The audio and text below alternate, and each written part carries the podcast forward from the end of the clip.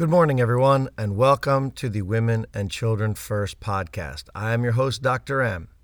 This is a podcast where we are going to explore all things related to the health and fitness of women and their children. We're going to focus specifically on many different aspects of women's health, specifically around getting pregnant, maintaining a healthy pregnancy, carrying that pregnancy all the way to term, then having a healthy delivery, and also following up with the lives of the children and how we can maintain that child's health status to the best of our ability throughout their 18 years of life with their parents. This podcast will be the first in a long series of specifically picked guests that will explore spaces related to how we are getting to a dysfunctional state with mothers and children. The guest that I'm going to speak to today is none other than Dr. Randy Jirtle, who was the 2007 Time Magazine Man of the Year nominee based on his groundbreaking research in the field of epigenetics. From Time Magazine, they stated Dr. Jirtle's pioneering work in epigenetics and genomic imprinting has uncovered a vast territory in which a gene represents less of an inexorable sentence and more of an access point for the environment to modify the genome. His trailblazing discoveries have produced a far more complete and useful understanding of human development and disease.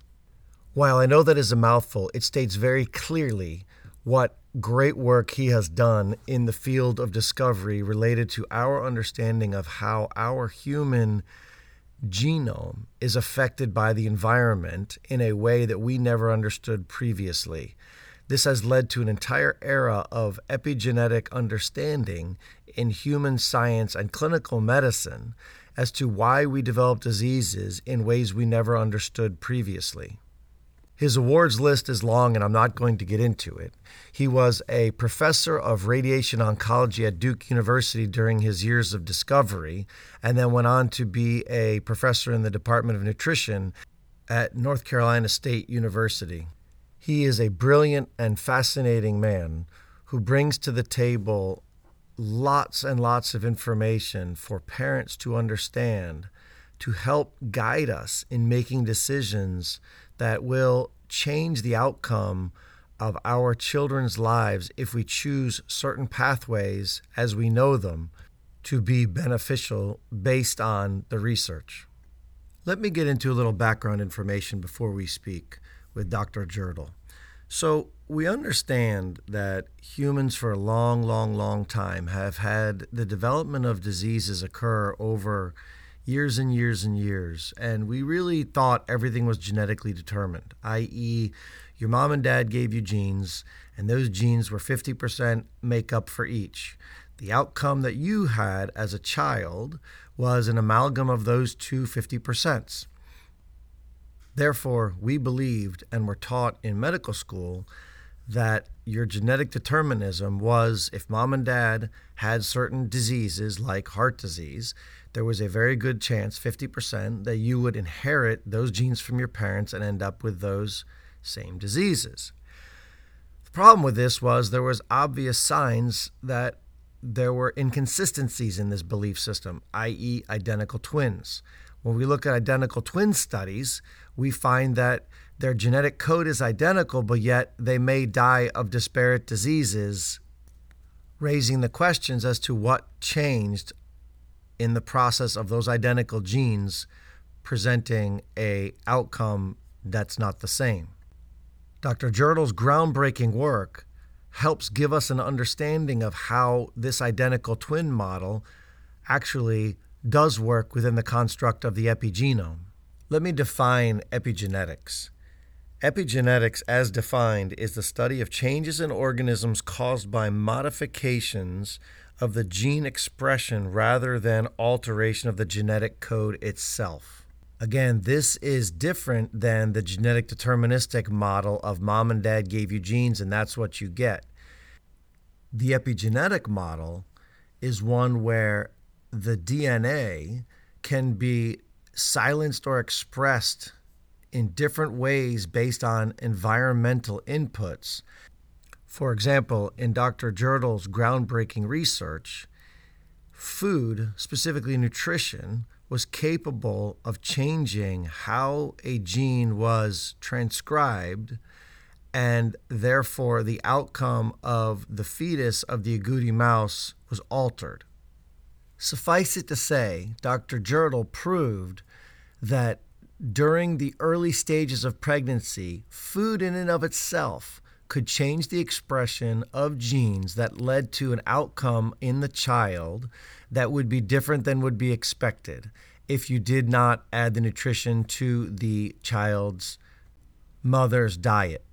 Let's pause here and think about this for a second. So, a pregnant human or animal or mammal of any sort, by changing the nutritional inputs, could in effect change the outcome of the child in a way that in this case was beneficial. And we're going to go through a lot of information regarding how the p- positive and negatives of this are disparate based on what the inputs are from the environment. But this is groundbreaking change that we are seeing play out in Dr. Jirtle's research. So I think you're starting to get an idea of why I wanted this to be interview number one. This is basically ground zero of what I'm trying to help mothers and fathers understand about human health as it is related to lifestyle choices that can have disparate changes in outcome risks or benefits to a child, pregnancy, life in general. So, I hope that that introduction was helpful and gives you a little bit of precursor knowledge as to what's coming in the next hour interview with Dr. Randy Jirtle. So, at this point, with no further ado, I hope you enjoy my conversation with epigeneticist and pioneer of science, Dr. Randy Jirtle.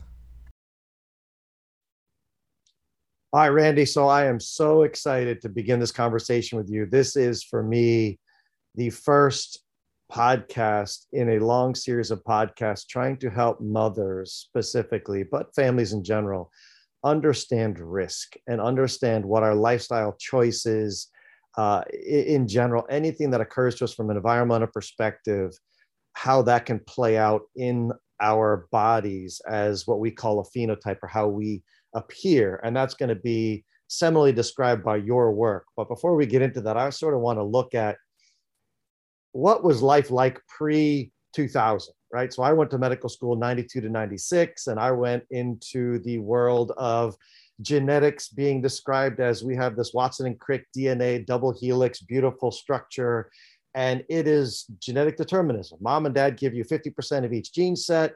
We get what we get. If dad had bad cholesterol you have a one in two chance of getting that nightmare or you know, however that played out, and that was your life. And that's what we believed. And then I was told this beautiful lie called junk DNA. The the the the, the Watson and Crick is set up with exons and introns, these fancy names we called. Introns was this land on the DNA that had no value. Exons had all the value making the proteins, and we thought we had it figured out. And the one thing I've learned in medicine in the last 30 years is there's no such thing as junk anything.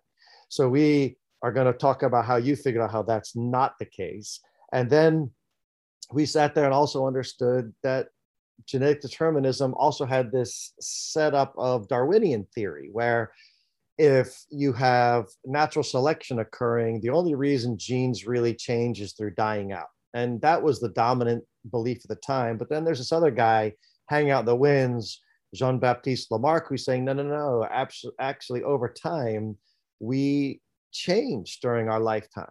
And so now we have all these competing theories. And where I thought it was best laid out that we didn't understand this stuff in the beginning was with twins. When you look at identical twins, they have the same exact genome in every single cell, yet at the end of their lives, can have, they can have completely disparate outcomes. And so I would really like you to touch on all this. And we're going to get into some of your seminal research in 2000 when you were, you know, uh, at Duke. And so let's start there. What what is epigenetics? First, define it because that's going to help everyone understand what we're talking about.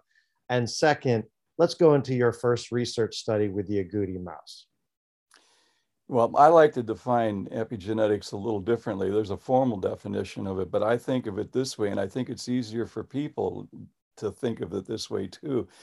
I think of it as being the cell as being a programmable computer, and that the genome is comparable to the DNA. The hardware of the computer is like the genome, it's solid, it's fixed, it's deterministic, if you like to use that word. But a computer, the hardware doesn't do anything for you unless there are programs in that computer running. And those programs that tell that computer when, where, and how to work is comparable to the epigenome in our cell. So our cells basically are programmable computers. They're not hardwired computers, they're programmable computers. And this is why when you only look at genetic changes as causes of diseases and disorders that you run into trouble because it's at best half of the story because just like in your computer it can go down if the hardware goes down but it can also go down if you get a bug in it or the software gets messed up and it won't work properly either.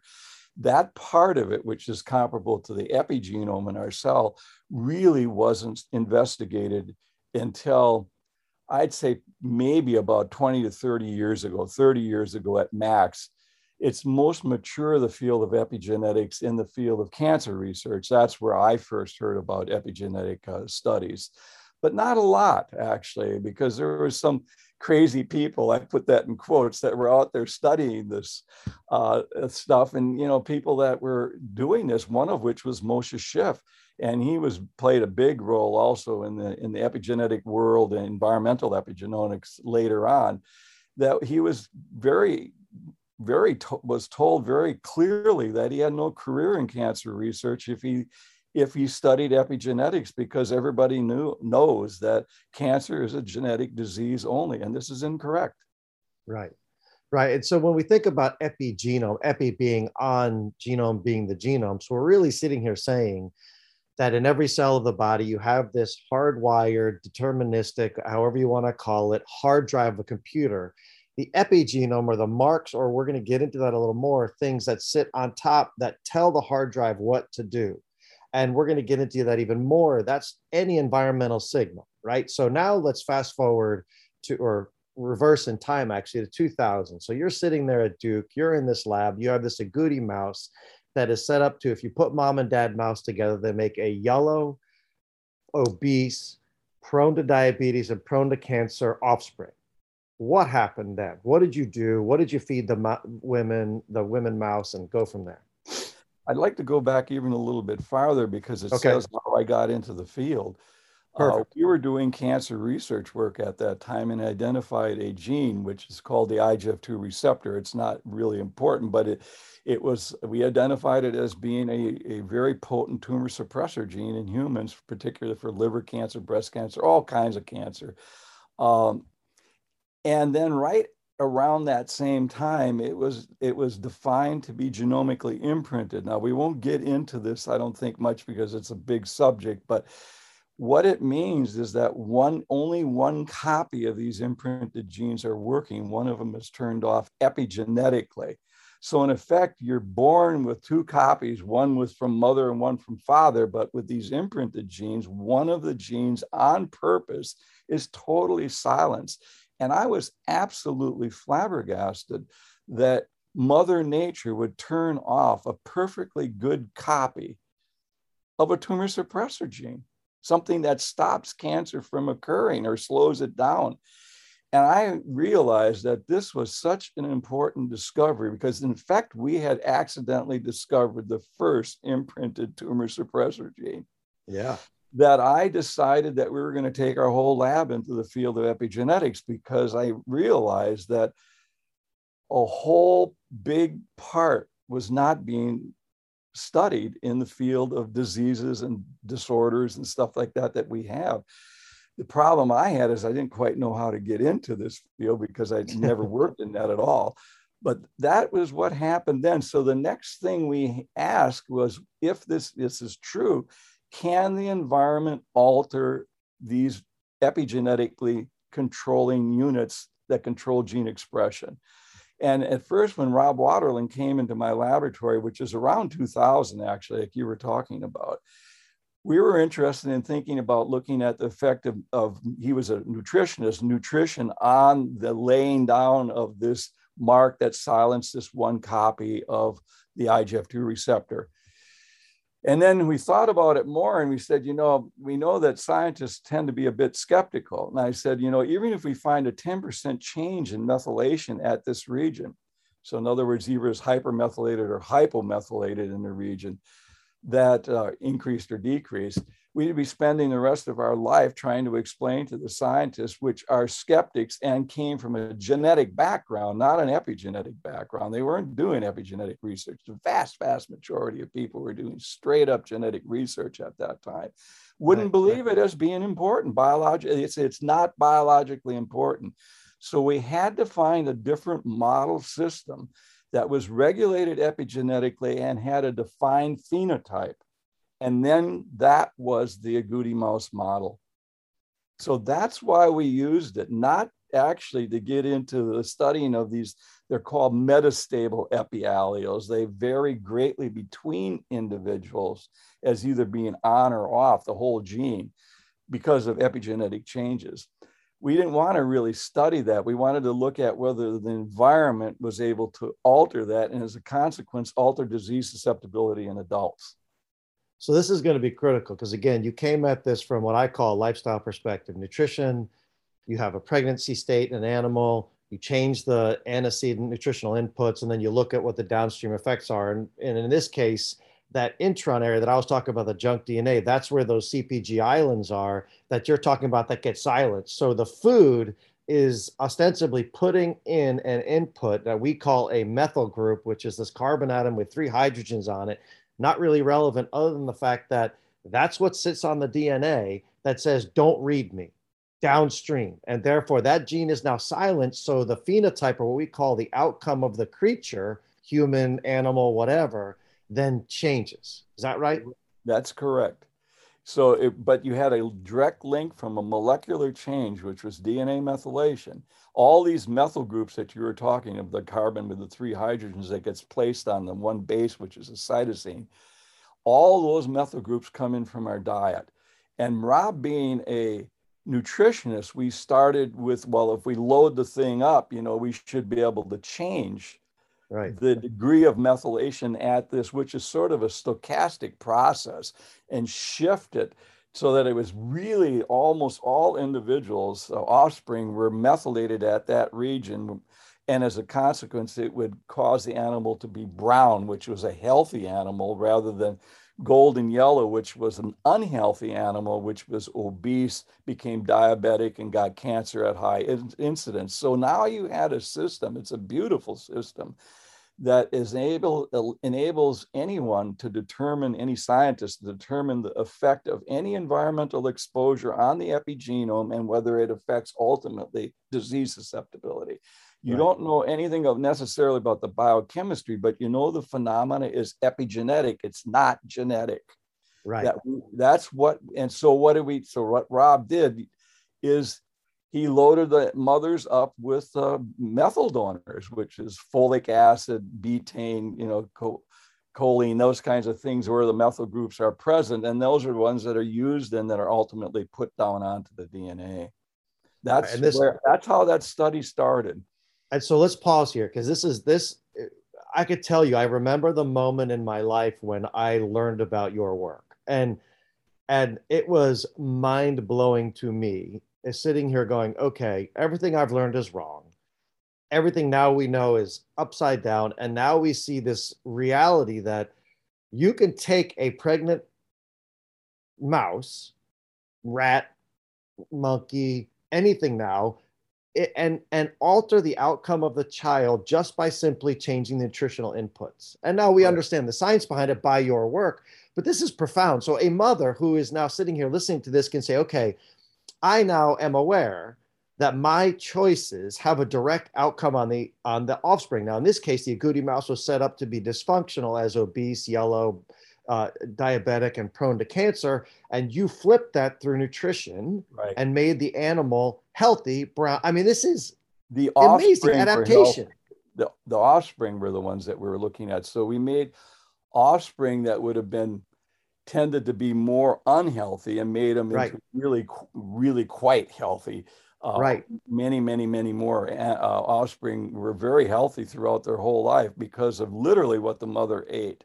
You know, this, Chris, this this study, I was just thinking about this before the interview. This study was done almost 20 years ago. Yeah. I mean, when it came out, it hit the New York Times Tuesday uh, science uh, page, and when it Yeah. hits something hits there, that usually makes an impact.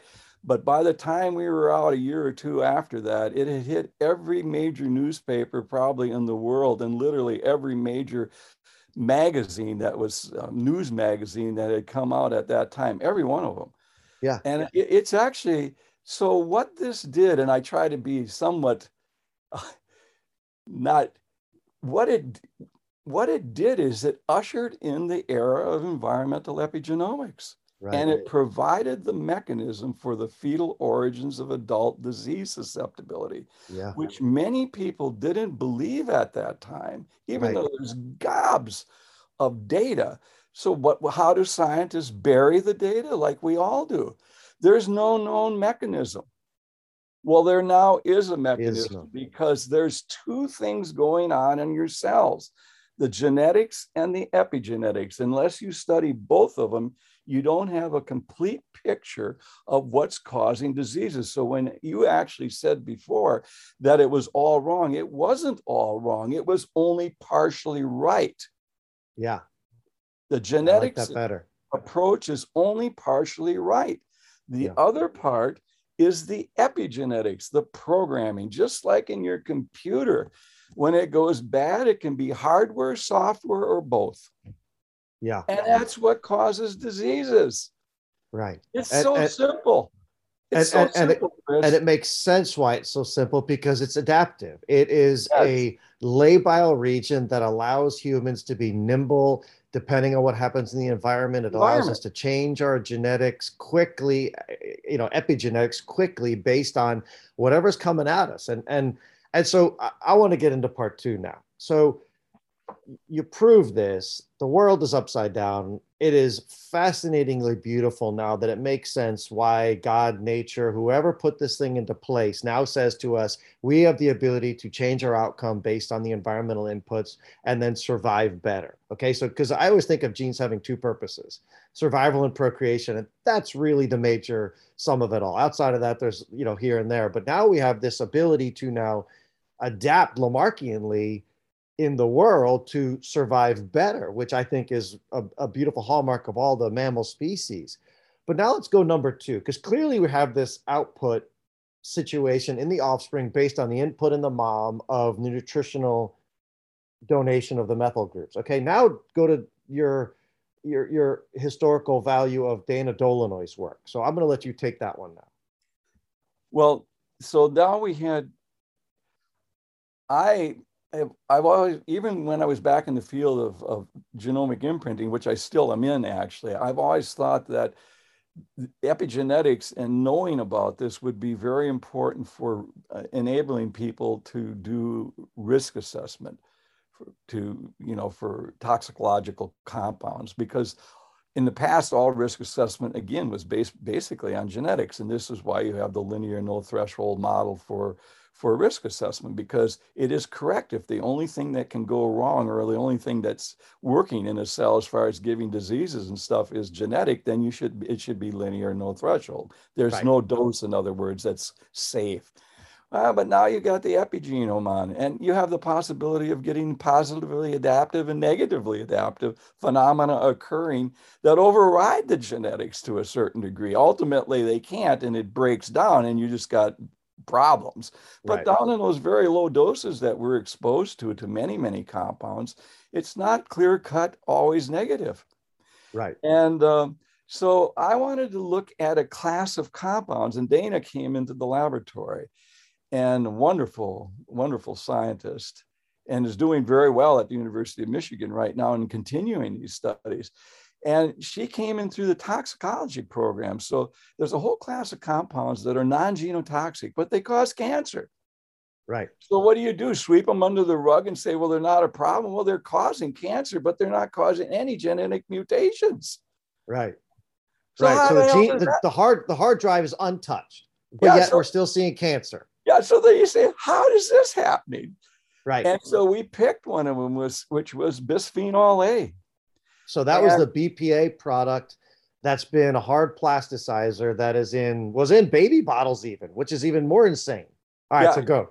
Exactly. I mean, and you know, and the coatings that uh, they were putting on children's teeth. I mean, it was all over the place. It, it, it, we were bathing in bis, bisphenol A back in what a nightmare in in, in, in 2000, and but yet there was you know, there are people, biochemists, that found this is and that, but there was really no what I would call solid mechanism by which these compounds were causing cancer. And so we then asked the simple question again using the agouti mouse system about whether or not bisphenol A was causing problems in animals in adulthood, or maybe even in humans, uh, by altering the epigenome. Okay. So we set up the same kind of study that Rob set up with, with nutrition. And lo and behold, at the dose that we chose, which probably was a fortuitous dose for because it showed at that dose that we chose, which was the level that people were exposed to and had in their blood and stuff like this, that we got a higher incidence of yellow animals and it, it, caused hypomethylation, which all fit together well. They were shifting basically the population and the offspring into an unhealthy state by exposure to that level of bisphenol A. All right. So let me pause you here because this again is a watershed moment for me as I'm learning this stuff, right?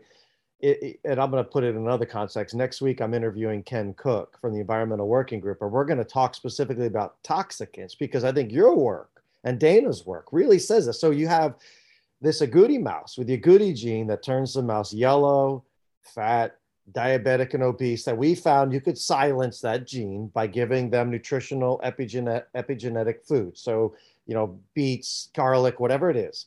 The animal then offspring wise comes out healthier. Now you reverse the process and say, okay, what happens if we put in BPA, a plasticizer, this toxicant, right. this this known chemical toxicant, and you found that the reverse happens. You can actually take the animals back now into the agouti gene being now not silenced but actually turned on, and the animals now come out yellow, diabetic, prone to cancer and obese. So now we see so elegantly the adaptation risk now is actually a scale game. You have a scale. Which side is more hypermethylated? Which side is more hypomethylated? Yep. And how do your genes in each cell then play out? And then it's just like, holy cow. So we don't, so we have a single gene that we're following. There are a whole bunch of genes that are affected this way. Right some hyper increased methylation, some decreased methylation, and they give rise to either bad effects or better effects. So right. it's like a balancing beam, and you're, all you're doing is flipping back and forth depending upon the environment that you're in. And as I said, the dose that we chose, which was sort of comparable to what humans were exposed to, we definitely showed that these animals, the offsprings, were shifted. The numbers of them were shift that were shifted to yellow increase, which means that the overall health of the offsprings was going down with the exposure to bisphenol A. Now we don't know what the the all the genes and stuff that are involved in this process, but we we we solved a very very important problem in that we now know where to look Right. We're talking about software changes, not hardware changes. Right. It's epigenetic, not genetic. And you say that's it, it's hugely important. Right. And we have examples. You're looking at a completely different set of uh, biochemical uh, biochemistries and stuff that are involved in the laying down of marks and changing software programs, not the ones that are causing genetic mutations. It's a completely different group of genes that are involved in these two processes. Right. And, and, and so that's a really, really important point, too, because we're specifically in this case talking about your research into agouti genes, but there's thousands and thousands and thousands of genes in the Animal. DNA, the hard drive, right? So we we I remember again in medical school, drug induced lupus. Lupus is an autoimmune disease where the body makes protein antibodies that target our self tissue that then gives us a disease that we call lupus. Well, we used to call drug induced lupus. Oh, by the way, it turns out that those drugs are hypomethylating certain genetic um, epigenetic areas. That's actually turning on what we see as drug induced lupus. So now you're exactly right that your work has shown people where to look now. We're answering questions that when I was in medical school, we had no idea why drug induced lupus occurred. Now we know it's hypomethylation. Yeah, because I mean, if you think about this, Chris, I mean, if you're sitting there and sequencing and looking for mutations and not finding any damn mutations, and still we're getting a problem, you got to look some other place. Yeah. And yeah, the other and place is the epigenome, and that's that's really what our research did. People, I remember, wait, I got to ask a question about something. He said, "But what's the mechanism for that?" I said, "I can tell you exactly what the mechanism is." I said the mechanism is an alteration in the epigenome programming of the cells. That's the mechanism. Yeah. I said what you're asking about at that time was how is that mech that effect that you're you know the whatever you're giving that animal being transduced in the cause that change or changes but the the mechanism is not the the the wiring system which is what most biochemists actually study it's right. what is being laid down program wise that's right. important ultimately. That's right. what changes the behaviors of the cells. Ah. And so we, it looked, it caused people to look at this problem completely differently. So the next thing we did, which I think you're going to ask, because it's really the most important part of this whole study, yep. is we said, okay, We've now, with bisphenol A, we've made these offspring sicker, basically, by causing not as many methyl groups to be put down on, on, this, on this gene and, and altering its expression. Can we reverse that by adding methyl groups into the diet, which we showed increased methylation rather than right. decreased. And lo and behold, when we did this, we basically completely reversed the effect. So it was through changes in the epigenome. So it was the first demonstration of the molecular mechanism for what we always knew food is medicine. Yeah. yeah. So, so I don't even know where to go from here. I have so many things racing through my mind, which is how my mind thinks. But so I come out of medical school 1996. I go to UVA, I'm trained traditional allopathic medicine. And then somehow along the way, I start falling into this world of integrative medicine, functional medicine. And, and what really we're learning is that your research and the research of other people is proving functional medicine, right? You're basically stating the fact that our lifestyle choices are dictating more about our disease risk and outcome than anything else we could possibly imagine in human health, right? And so I look at this now again as the reason you had to be first and and your research had to be preeminently put on the pedestal of why I want people to understand this is because every conversation I'm going to have with every doctor from here on out is going to be based on this.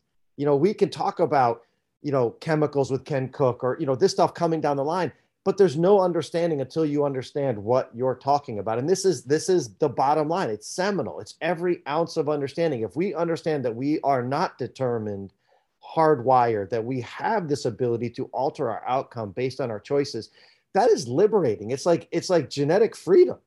You know i'm not locked into my dad's nightmare. It's a beautiful thing it is, and but there's the other side of the coin, and that is called responsibility, and that's yep. what people don't like about epigenetics. There is a piece to determinism because you can say, "Well, I didn't have anything to do with it. There's nothing I can do about it." Period. That's right. the way it goes. Right. That's not the case with epigenetics. You are responsible for what you put in your mouth and what you eat and what you you know drink, etc and they it potentially will have effects on yourself and if you're pregnant for example on your offspring and the males don't get away with it either because the right. developing of the sperm right. i mean those those marks are passed through that are altered by what your behavior is they're passed through into the next generation and can cause trouble. All right, so that's a perfect segue into stage next, right? So number three on the list of people I want to, to I mean, research projects I want to touch on is Moshe Szyf's work. I know you know it well. His high licking grooming, low licking grooming, um, rat studies. So we've talked about nutritional epigenomics. We've talked about toxic and epigenomics. Now I'll get into behavioral epigenomics and and just give another flavor of how impressive this work is. Well, I'm going to backtrack again. In in okay. that era of 2003, 2004, 2005, three major studies were published in the field of environmental epigenomics. The first one was ours, where we showed with the agouti mouse that, you know, basically exposure directly to the offspring by what the mother ate can alter their disease susceptibility.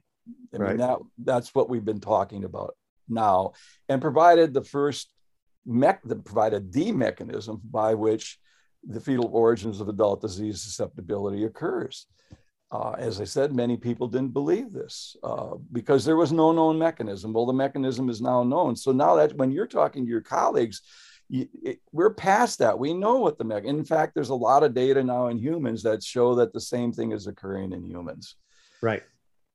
But that's in the womb and very right. very early. I mean a lot of these marks and changes occurred during the earliest stages of embryogenesis before they're differentiated cell types. Right right. Very early. Then Moshe Szyf come and michael meaney come out with their results in 2004 about literally just maternal behavior and licking of their animals can completely change the behavior of the offspring. Yeah. This is after birth, and yet, and demonstrated that this is due to changes again in the epigenome, not right. changes in the genome. Right. So now we have behavioral effects being altered by an effect, behavioral effects. Yeah. And, and I want to touch on that I was, study. I was I was astonished. I mean, yeah. It, it's so it's so incredible. And this is probably how ducks even imprint. You know, after they're born, they imprint. Yeah. If, you, if you're walking around, there's a little window, right? And all of a sudden, you're their mother. yeah, I, I want to touch on this because you and I know this study well, but I want to I want our listeners to hear this. So, so the rats were known to be high licking and grooming or low licking and grooming, which is to say that the mother would be a, have a tendency to lick the rat a lot or a little. And so what they did was they cross fostered the offspring into one of these two groups. So therefore, you knew it wasn't the gene directly being transmitted to the child that had an effect on the outcome. So that, but it, but it looked like that. If you didn't know it was epigenetic, you would think it was an inherited trait. Correct. And so then when they did that, they showed that the the offspring of the low licking and grooming mother that was cross fostered to the high licking and grooming mother entered the world in in what I call an epigenetic memory that the world is going to be a pretty good place. So therefore, the, the glucocorticoid receptors, or we call the stress response receptors, were semi-sensitive, downregulated, so that when a certain stress response happened later on, it was downregulated. The animal didn't have a really bad response. And then the flip side happened, where they went from the high licking grooming rat down to the low-looking grooming. So this was a response to the child of you know what, this world may be sort of crappy. And right. you need to turn on your sensitivity gain on your receptor for stress. Get so out of Dodge. let's get that up. Yeah, get out of Dodge. Get out of Dodge if things are if bad things are happening. Yeah. So so this gets into even looking at some of the Överkalix work in Sweden, where they looked at the, you know, mothers who had children uh, born during a period of famine, their their offspring, one or two generations down the line, even at higher cardiovascular disease risk. I mean, this just gets into a whole nother level. So now we know your work proved perinatal sort of embryogenic work. And this is postnatal now. And now we're talking postnatal. So this gets into now, okay, so we could potentially change to some extent almost anything down the line in life Lamarckian. Again, I say Lamarckianly because we're we now have the capacity genomically to change our phenotype or how we look based on lifestyle, environmental, whatever you want to call them factors. That Correct. to me is what every parent needs to hear. Bold lights, neon up in the sky. You have the ability to make a better outcome for your offspring during pregnancy, after pregnancy, throughout life. And not only that, then the next study that came out in 2005 showed that these epigenetic changes can potentially be transmitted transgenerationally. Ah, that's unreal. So that's Michael Skinner's work. So here right. you've got my and Rob Waterland, Michael Meaney and Moshe Szyf, and Michael Skinner, 2003, 2004, 2005 Chris, basically, in that short period of time, the whole picture, the whole jigsaw edge, basically, of the puzzle was put together by three papers. Yeah. And that's the, all we're now what you say, oh, it's a lot of work. This is a huge, big jigsaw puzzle. Right. We're putting in the pieces now of that defined environmental epigenomics problem or you know mechanism basically of disease susceptibility right right and so an incredibly exciting time oh so the golden age of, of of of for me lifestyle medicine i mean it was it was again because i'm a mechanistic guy like you i'm i'm not a scientist in the sense that i'm sitting in the lab but i am a, i need to see you know, where the finger is going into Christ's side. I want to know. I'm doubting Thomas, right? I, I'm not comfortable. I will take leaps of faith, but only for a period of time. And the other thing I've I've learned over the years of medicine is I hold my truths very lightly because boy, I'm proven my what I've learned is wrong over and over and over again. And then when we we get to the new science and and and we are now at the stage, I think very clearly in 2021 that humans need to be entirely aware that every decision they make has a downstream effect that could be positive, it could be negative. And, and the vast majority of those adaptations, I think, are going to occur if we follow a natural paradigm or do we follow an unnatural paradigm? And by that, I mean polar bear in the desert. If you're a polar bear with thick blubber and fur and you live in the desert, that's probably not going to Lamarckianly occur. You're going to Darwinianly die out. Sort of like if you have very light skin and you live in Florida, you have a higher chance of developing a epigenetic genetic damage that's going to kill you and Darwinianly you're gone. But if you slowly migrate south, maybe epigenetically you'll survive that. I don't know. That's just how I start to think of this. Thing. Right. And the other thing too is you're talking about about uh, when you think things are correct and they end up being wrong, you have to change the way you view it. Right. And that that happened to me, and I want to get into this. That happened to me most dramatically in the last study that I did when I was at Duke University. Yeah. We had looked at now with the agouti mouse model nutrition, toxicants, non genotoxic toxicants. We were able to reverse those effects with nutrition.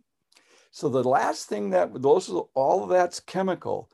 I got I started my career in science and nuclear engineering and got into right. science through radiation biology. We had talked about this before.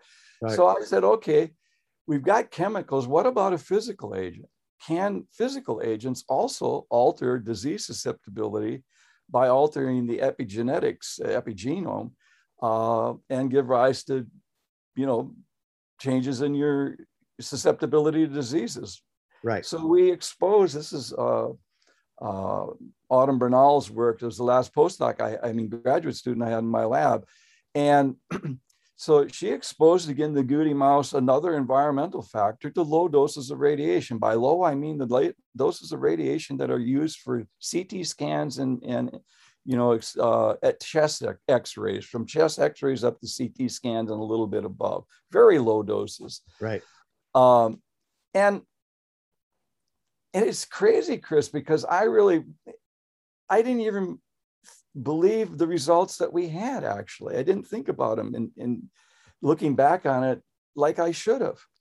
Right. Because I assumed that the linear no threshold model that we were taught when I was back in graduate school was correct. In other words, there was no safe dose of radiation. Right. It's toxic. All it's toxic all the way down to like no radiation at all. Right. And but he, now I know that's that was based on a genetic model, right? Well, there's as I said, there is more than that. So anyway, getting into this, Autumn set up the study. We got animals started coming out, and I never got any any any feedback from her. And I said, Autumn, what's happening in our study? We should be getting offspring, and we should start. I thought seeing a shift towards yellow animals because radiation is bad. It should cause hypomethylation. We should get obese animals, animals that are yellow, obese, you know, all that type of stuff. And her comment was this I'll never forget it. She said, It's freaky. I said, What's freaky? She said, We absolutely have no yellow offspring. All of them are heavily mottled or brown.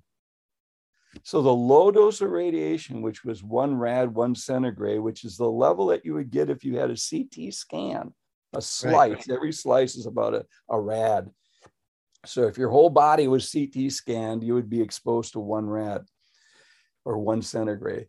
And what we had done with low doses of radiation is actually cause these animals to be healthier.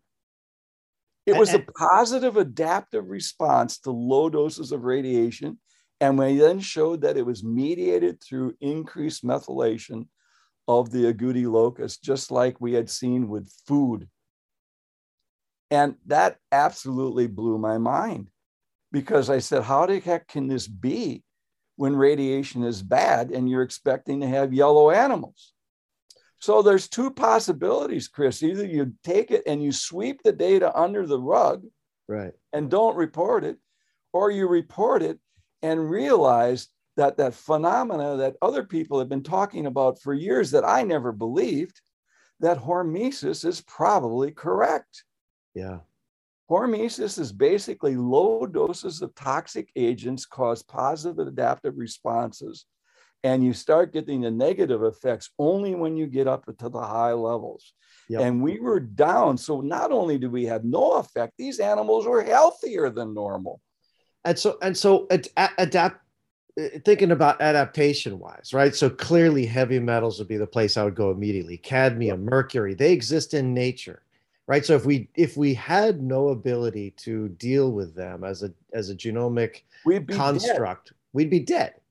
Exactly. Right. Wow. So i mean profound. it is profound. It it, it, it, it blew my mind. And if, so what did i say I told Autumn, I said, I can guarantee nobody's going to like these results at all. And we're going to probably have difficulty publishing this paper. Yeah. Because I know the politics of science. Yeah. And people don't like to think about low levels of toxic compounds. And this is probably true, though we've never done it with chemicals. Right, right. So we, so let's get into that though, because that's another perfect segue.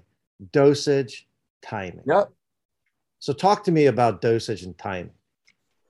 Well, time usually you can get repair of damage, right? But doses right. too, as we showed here. I my guess, and it's only a guess because that we never did it systematically, and I'm not sure if any anybody's really done it. We did a dose response curve because I knew we had to do this to get this this out because it was so counterintuitive even to myself. And we had done the agouti mouse study and knew all this stuff. So right, I said, right. can imagine what the average scientist is going to think about this stuff. So it, it it's probably every toxic compound is going to have a dose below which you might have a positive adaptive response. There could be some that are so kind of toxic that you never see that, and others where you can see it very clearly. Uh, an example to me would be possibly, probably, though we never did this, neutrons, for example, exposure. My guess is that you're going to see very little positive adaptive response, that probably virtually no dose is right. going to induce positive adaptive responses because it causes genetic damage so rapidly and so effectively that the programming component is not really going to be able to overwhelm that very well. Right. There are probably compounds that are the same, but then there are going to be ones that are a little less like that, and you get this hormetic effect where you see the positive adaptive responses quite clearly if you look for them and you're not just brushing them under the table. Yeah, and it's epigenetically uh, not motivated, but determined. Yeah, it's not genetically determined. So, so we've established in a three relatively important. Yeah, yeah, and and and we've and we so we've established in a very short period of time, twenty years roughly, and and most of the work being done in five years, that the genes exist they have a sub superstructure there, which we call the epigenome, that allows marks to be put on that silence or turn on, right? They could be caused, and we've only gone into methylation. We're not getting into ubiquitination and all that. There's right. many, many different ways to do this. All this is set up for genetic adaptability in society through the environmental exposures. This can happen perinatally, during the entire pregnant period, postnatally, throughout life. And now we know that chemical yeah. Generation to generation. Transgenerational. The epigenome can be transmitted to the child, right? The whole, all the marks. I mean, the level of sophistication of the human body or the animal model to adapt is it's it's infinite uh, to my knowledge. I mean, it's exponential the amount of ways you can play this game in order to try and survive in society. It's actually a really beautiful thing which comes back to the reason we're seeing so much more disease right now in society. I mean, in my world in pediatrics, we're seeing diseases now in kids that never existed. I've had I have two children with multiple sclerosis in their teenage years. We mm-hmm. never saw it ever before. Type 2 diabetes, known as the adult onset disease, is now rampant. Liver disease, fatty liver. I mean, we start going autoimmune disease all the way down the line. We're seeing more and more and more. And to me, the genome didn't change so therefore, right. it's the epigenome that's changing.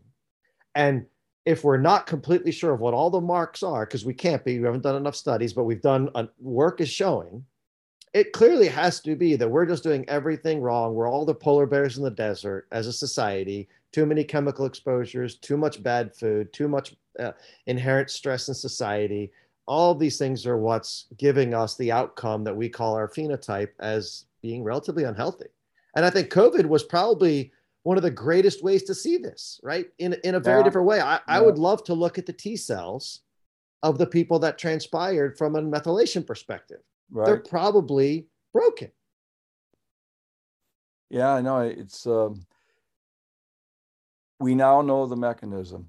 Yeah. And that, that mechanism is epigenetic, and that is the plastic system, and it can be changed, as you say, very early which is where it's most potent because it's when the epigenome was laid down. So that's our study. You could change it very readily and very relatively easily, but you can change it, as Moshe showed, after birth so by simple behavioral effects. If that's the case, it's not hard to believe that chemical exposures can also change the epigenome after birth and change your, in effect, your behavior, your your disease susceptibility, etc uh, either in good or bad ways. It's not right. as easy to do after after the marks have been set down early on, but it's obviously doable. Right. Yeah. Right. And that you have responsibility for. That's as I said, people's oh, I like epigenetics because I can change, you know, by changing your diet and different things like that. I said, yeah, but the problem that some people have with it too is that along with it comes a responsibility. Whereas the when you're talking about genetic mutations, you can't change those that they were given to you. Yeah, yeah. I mean, this, Randy, I, I, I tell you, I've been wanting to talk to you in this capacity for a long, long time. I know we're we're we're connected via my wife, which I am grateful for. She yeah. is the most beautiful love of my life and i know you had the pleasure of sitting down with her and spending time with her and and i followed your work for a long time. You are a just a pillar of scientific discovery in my mind. You have changed everything the way i see the world. And i'm just going to ask one last question because i tend to think in a way that we can't change outcome in humans primarily by asking humans to make the change they need to make because we've proven that that doesn't work as well. But we have governments that can do good things for us. And I am heavily invested in changing school food if I could ever get them to change the inputs via our kids via school food. But if you were to give one policy advice, you know, letter, you could write a letter and say, "Hey, President Biden, whoever, this is what we need to do to have the most impactful change to the epigenome for human health." What would you say? I don't know if it, it, it changes the if it would what I'm going to say it would change the um, epigenome because it, I have not investigated and I don't think anybody has yet. One of the problems ultimately is that you have to have targets that you can look at. I think right. we're close to that now because we now know all the methylation regions that control genomic imprinting. So those are targets that you can look at and ask simple questions now when you change your diet, are these affected? And in, if so, which ones and in which direction? Right. We have to have that because otherwise we're just you don't know what the heck you're looking for, and it's it's impossible. Right. But for me personally, because I went through this myself, uh, when I retired, I was pushing 260 pounds. Wow. Not, not healthy. I'm now down to about 185. I'll say you look great. And some of that is obviously because I, I like biking and I've always liked it, but I, I bike. But the other thing is that I significantly restrict my carb carbohydrate intake, yep. particularly yep. through eating of of bread, uh, wheat kinds of products, any kind yep. of carbs. Um, and that's the only way I was able to lose weight and keep it off. My, It's not to me a diet; it's a total lifestyle change. Correct. And that's what I would recommend. Now, does that change the epigenome? I don't know, but that would be a darn interesting experiment to do. Oh man, you're hitting right. You know, it's funny. I said this a hundred times. I would love to do a study in Rowan County where my office is based. I would like to take every resident of Rowan County and split into two groups. One half the group go gluten free, dairy free for a month, and the other group go no change to their diet and then and then I would you know if we could look at epigenetics that would be unbelievable. But I even think just simplistically, uh, lifestyle um, health scores like how do you feel? I think it would be profound. I, I, the amount of individuals that I meet that have changed their diet into a time restricted feeding coupled to an elimination of gluten primarily, how they feel, it's almost it has to be 90 plus percent will tell you it's a dramatic improvement reducing gluten, you mean basically taking wheat out of the diet. Correct. Yeah. Correct. Yeah. Yep. Just essentially eliminating uh, uh, barley, uh, rye, and and and and wheat. Essentially, just take it out. And and and dairy is turning out to be another nightmare in my world. You know, kids when I first started practicing 20 years ago, be about one in every hundred, maybe a little bit more. You know, children would react to the milk protein they call casein They'd present in the first two months of life with bloody stools, eczema, uh, chronic uh, congestion, and fussy irritability, what we used to call colic. Randy, it's about one in four now. And, and it, it can't be that they've just changed the milk in these animals. I know they've changed the antecedent hormones and they've, they've kept the animals pregnant longer. So there's definitely, a, but there has to be some effect epigenetically on our human body that we are unable to tolerate these proteins anymore in volume. And so the, something's going on. And, and these would be the studies that I would love to see somebody do targeting the epigenetic marks to see what's changed. What, you know, why are the T cells responding now to casein with IgG production instead of letting it go as a, a, a non non foreign troublemaker? It's just interesting. Right. Well, as I said, you know, and what what you could follow now because they're present, these marks are present in every cell because they were set down so early. You can follow the imprint regulatory marks by basically just taking swabs and asking a simple question: Does it affect them? Because they're the same all over the body. That's the we beauty need to... of it. Epidemiologically, you can do that, whereas otherwise, ep- epigenetics changes from cell type to cell type, time to time, whereas these don't. They should stay the way they are. And if you're messing them up, you'll see it, and that's not good. I wish you were still in your lab and we would set up a collaboration. I'd provide the patients, you'd to start doing the deep dive. That would be fantastic. Well, I mean, I work with Cathrine Hoyo over at NC State. I'm still on the faculty. I just well, not at Duke. Tell tell and Kathy so to give might, me a call that might be the place to do it. Because started. I would still in North Carolina. and I would love to see it. I would, you know, Randy, I think this is the stuff that's that's game changing long term. You set the mechanism in, now we need to chase it down to where it rubber meets the road in each case, and I love it. Now you have to know what are the genes that are epigenetically changed. We just demonstrated initially that it was epigenetic changes that were causing these issues.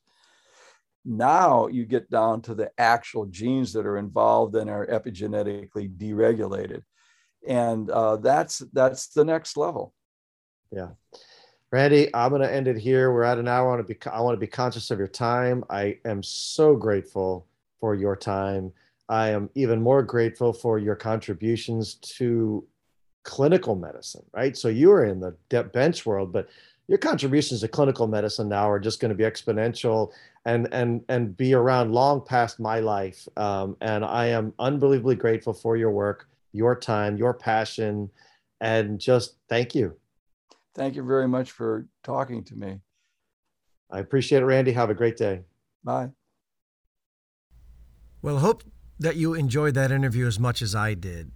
Dr. Jirtle is a amazing, amazing researcher, human, uh, just a, a, a fantastic scientist that helped us, the clinicians, learn more and more and more about what are the antecedent triggers of risk at the pregnancy level, at the intrapartum level, at the perinatal level, and then subsequently during childhood and life in general. This research for me is the beginning of understanding of everything that's going to come afterwards regarding lifestyle factors that can exacerbate or mitigate disease risk. So, we clearly saw in this discussion that nutritional epigenetics or giving foodstuffs to a conceiving mother in the mouse world initially, but it's clear that this is happening in all mammals, can change the outcome of the fetus in a positive and a negative way.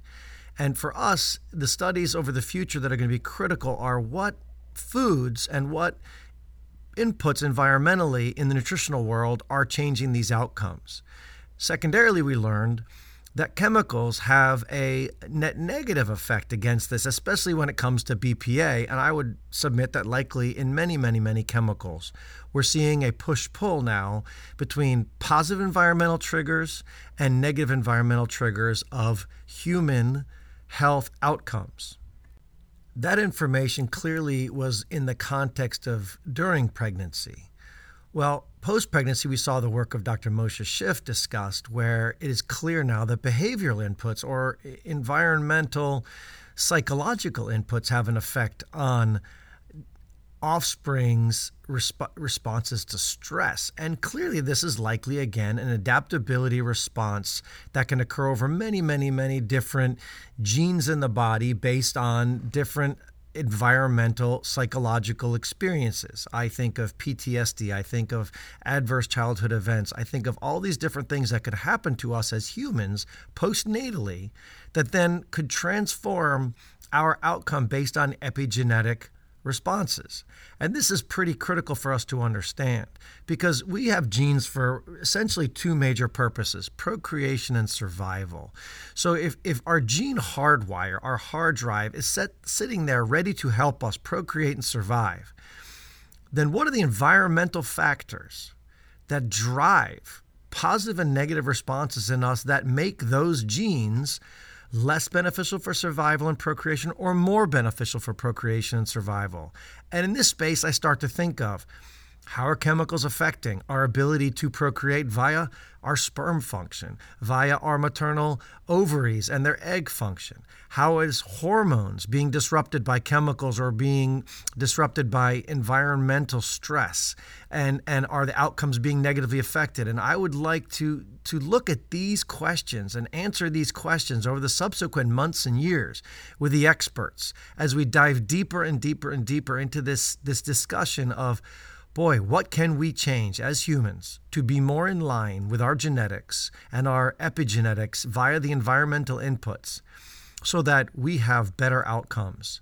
when it comes to our ch- children's health and specifically our mother's health before they conceive and deliver.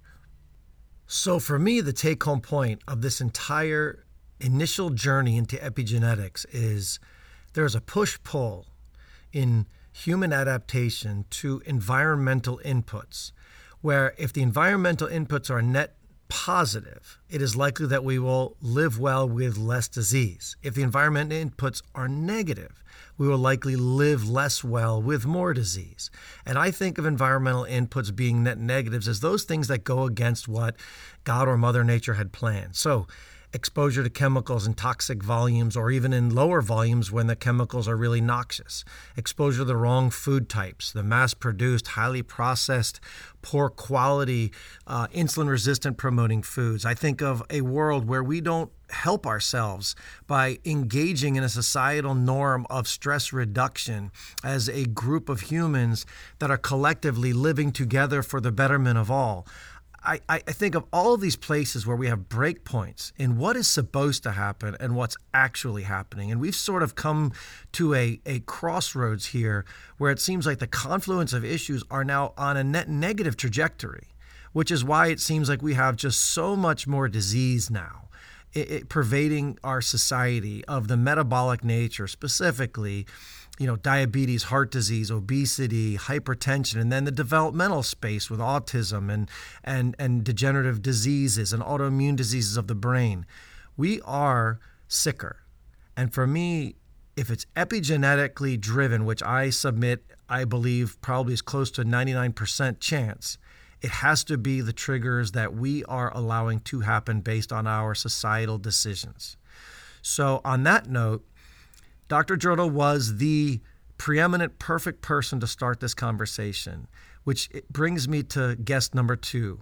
And we will talk to the president of the Environmental Working Group, Ken Cook. And we're going to do a deep dive into where the chemicals are and how that may be playing into the epigenetic discussion that we just completed.